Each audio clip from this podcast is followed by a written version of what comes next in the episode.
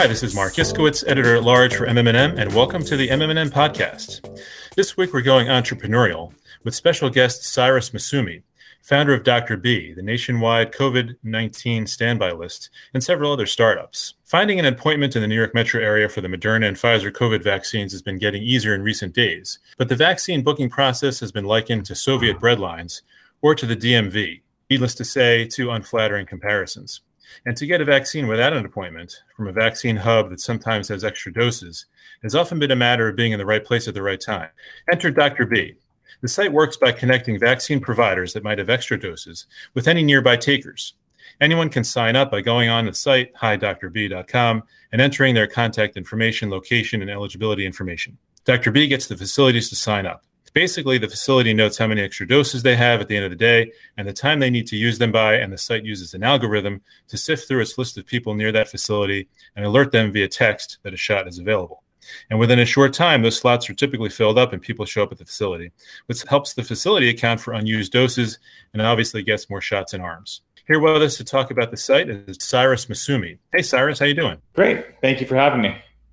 Absolutely. We're thrilled to have you here. Before we get to the interview with Cyrus, just a few housekeeping items as we usually do on this podcast. The brand has a number of initiatives, but just a couple that are most near term. Coming up next Wednesday, 421, is the first deadline for the MMM Awards. As the submission deadline approaches, don't be afraid to reach out and let us know if you have any questions on your entries. Uh, to that end, we taped our annual Awards Uncovered webcast earlier this year. If you missed that, check out the on demand replay for tips and how to's for crafting award winning entries from two veteran jurors at mmm awards.com.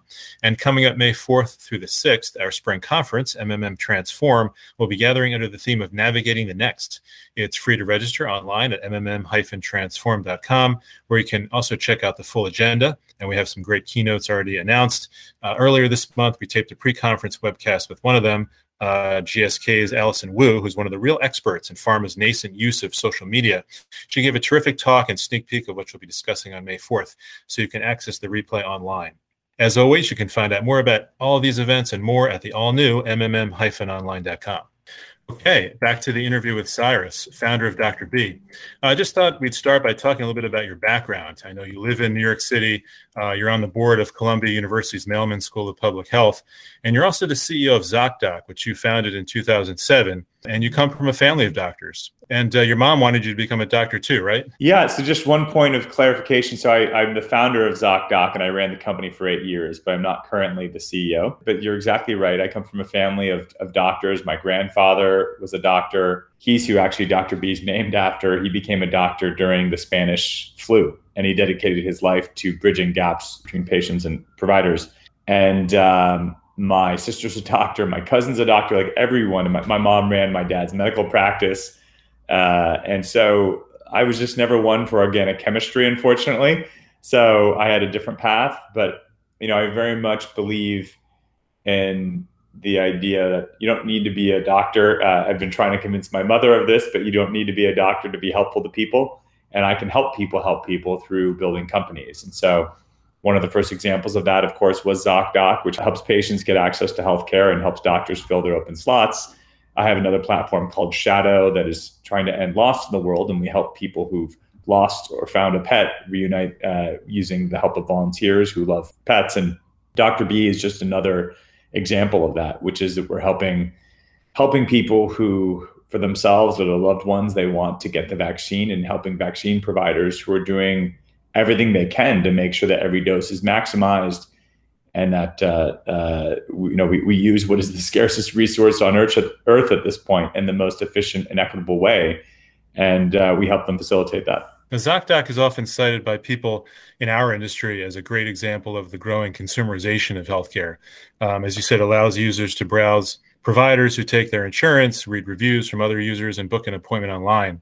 Where do you see healthcare overall on the continuum of becoming more consumer friendly? And, and has the COVID experience facilitated that evolution? You know, I think the the term consumer friendly, there's a there's a bunch of uh, ways that one can look at that. But it, I think in, in healthcare, it just means basically simplicity.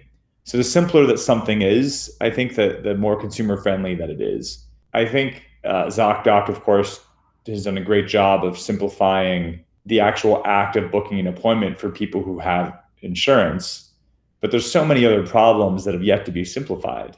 For example, what happens to people who don't have insurance? What, how do they navigate the system? What happens with your billing, even if you have insurance? Um, and there's startups that are going after each piece of this. But I think as a whole, there's still a lot to be desired for this consumerization of healthcare. And I think we will, I'm optimistic. Um, one of the other hats I, I, wear is we invest in health tech startups through a VC fund uh, I co-founded called Humbition. And uh, I, I, very much believe that technology will help us get there, but there's a lot of lot of stuff that needs to happen and a lot of simplification that needs to happen in order for for consumers to really feel like healthcare is is approachable to them.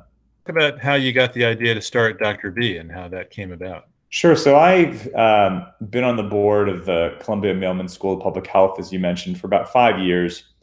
And uh, about a little over a year ago, uh, our board launched an effort to support Dr. Ian Lipkin, who runs the Center for Infection and Immunity at Columbia. He's known globally as the virus hunter. Uh, I think him and his team over the past few decades have identified or categorized uh, nearly 500 viruses globally.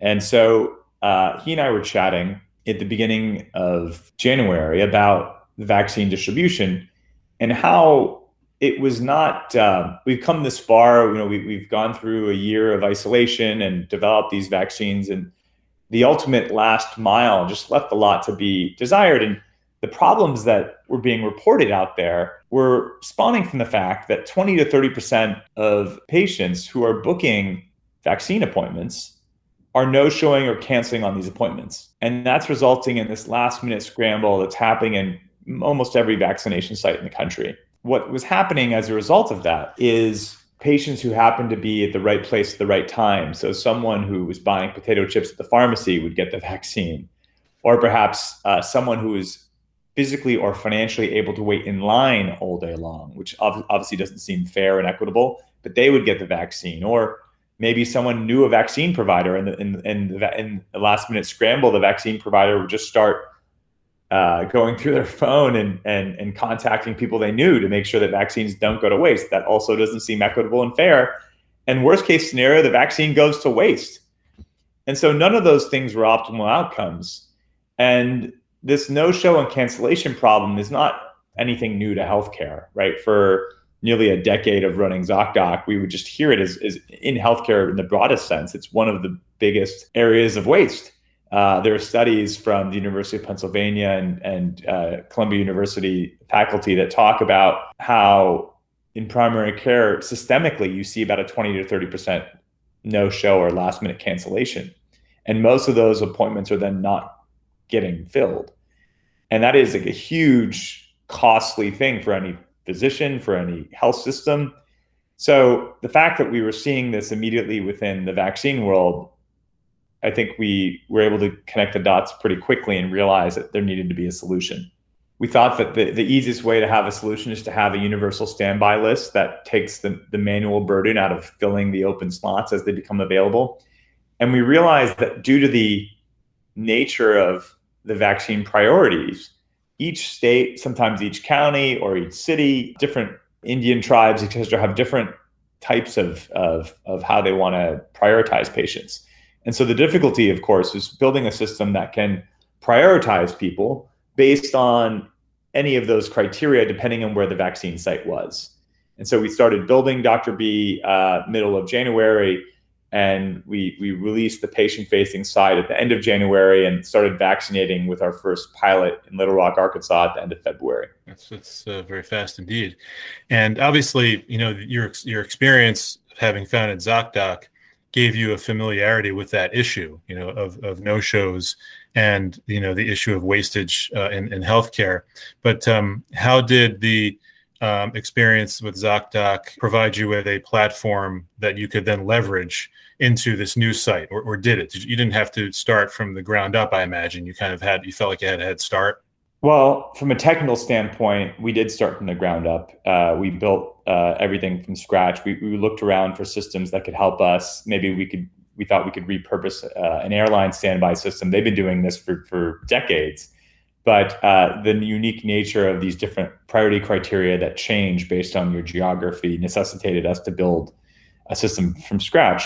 What it did help is obviously knowing great people. Some of our earliest engineers come from the health tech world.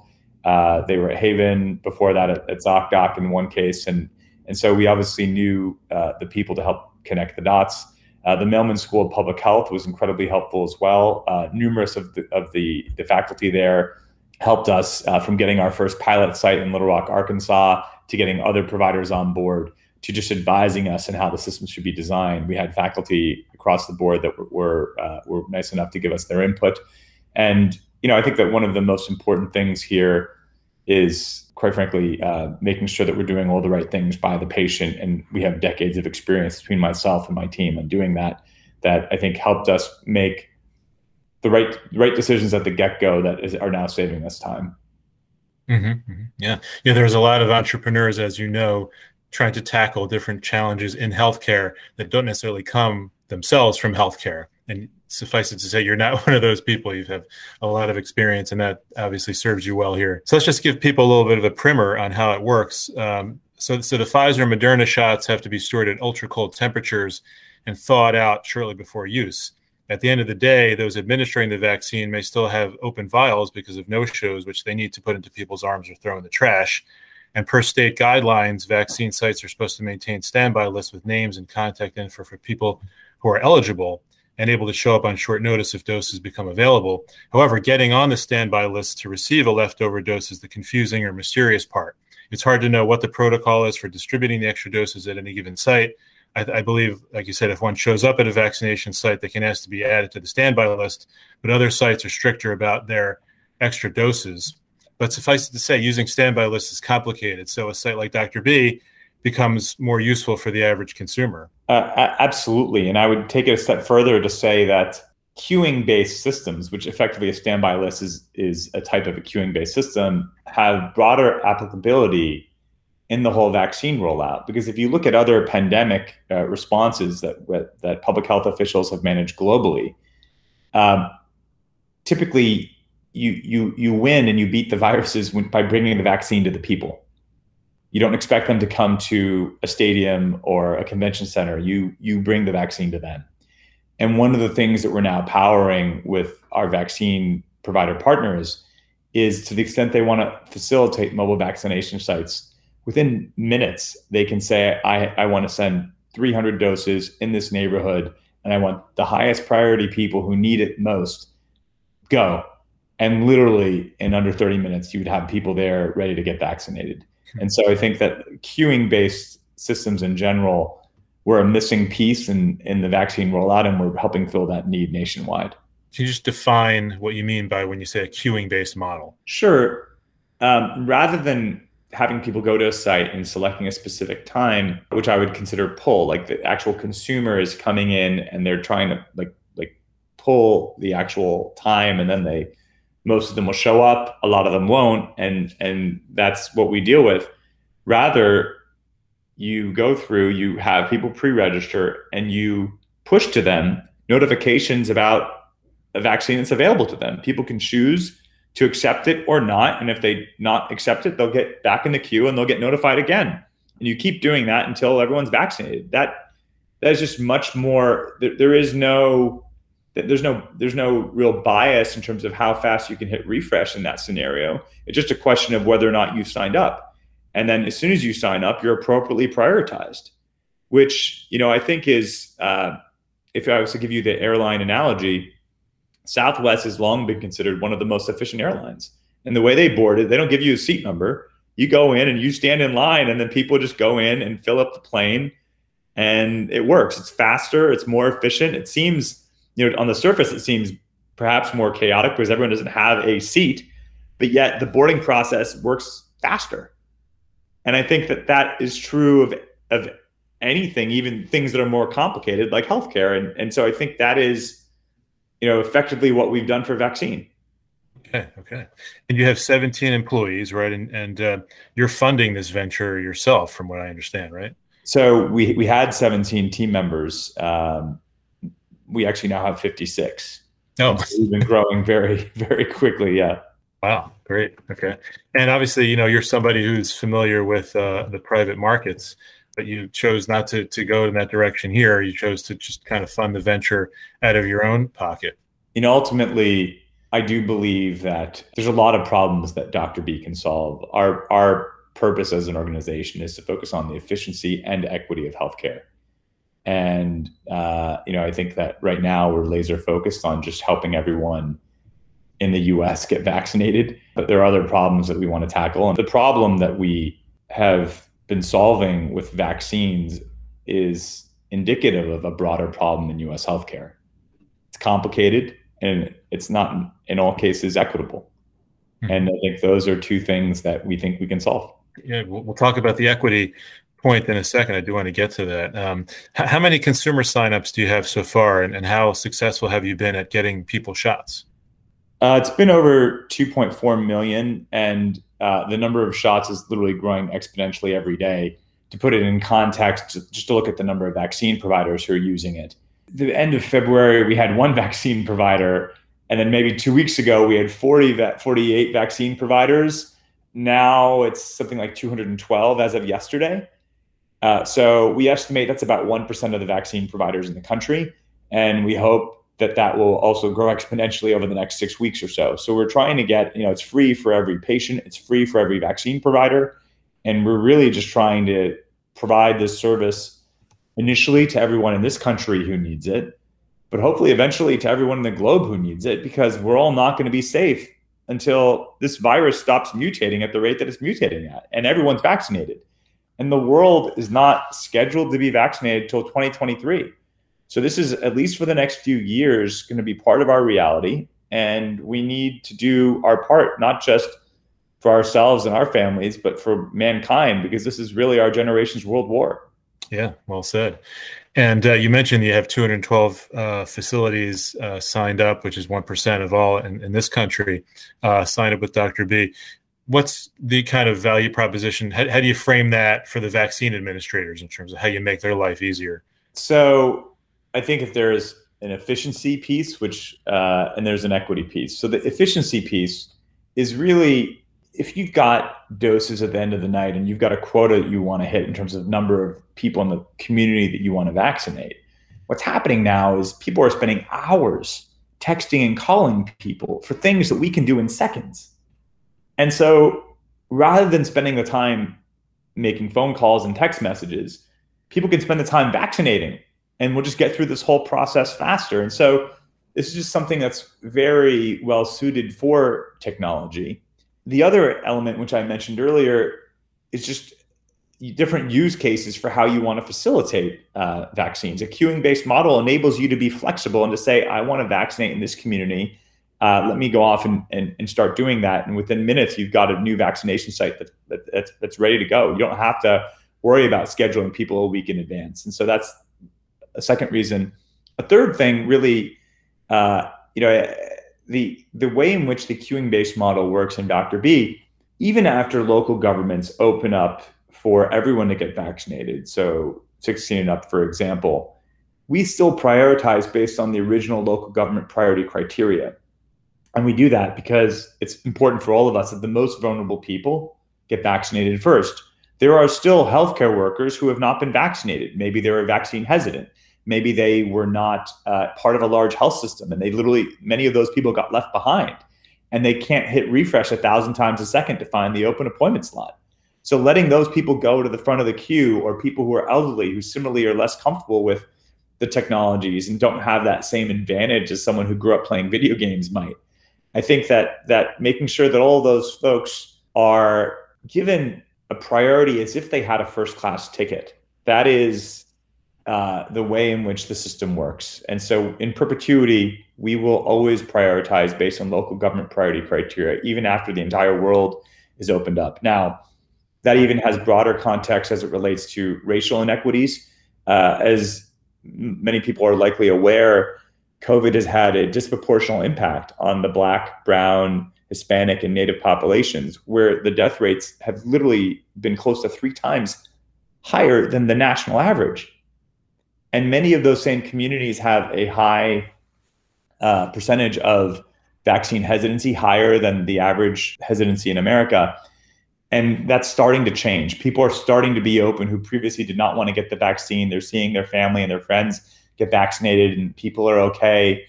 And so now, as they they want to come in and and now get vaccinated, they can come in late to the game and still have that first class ticket.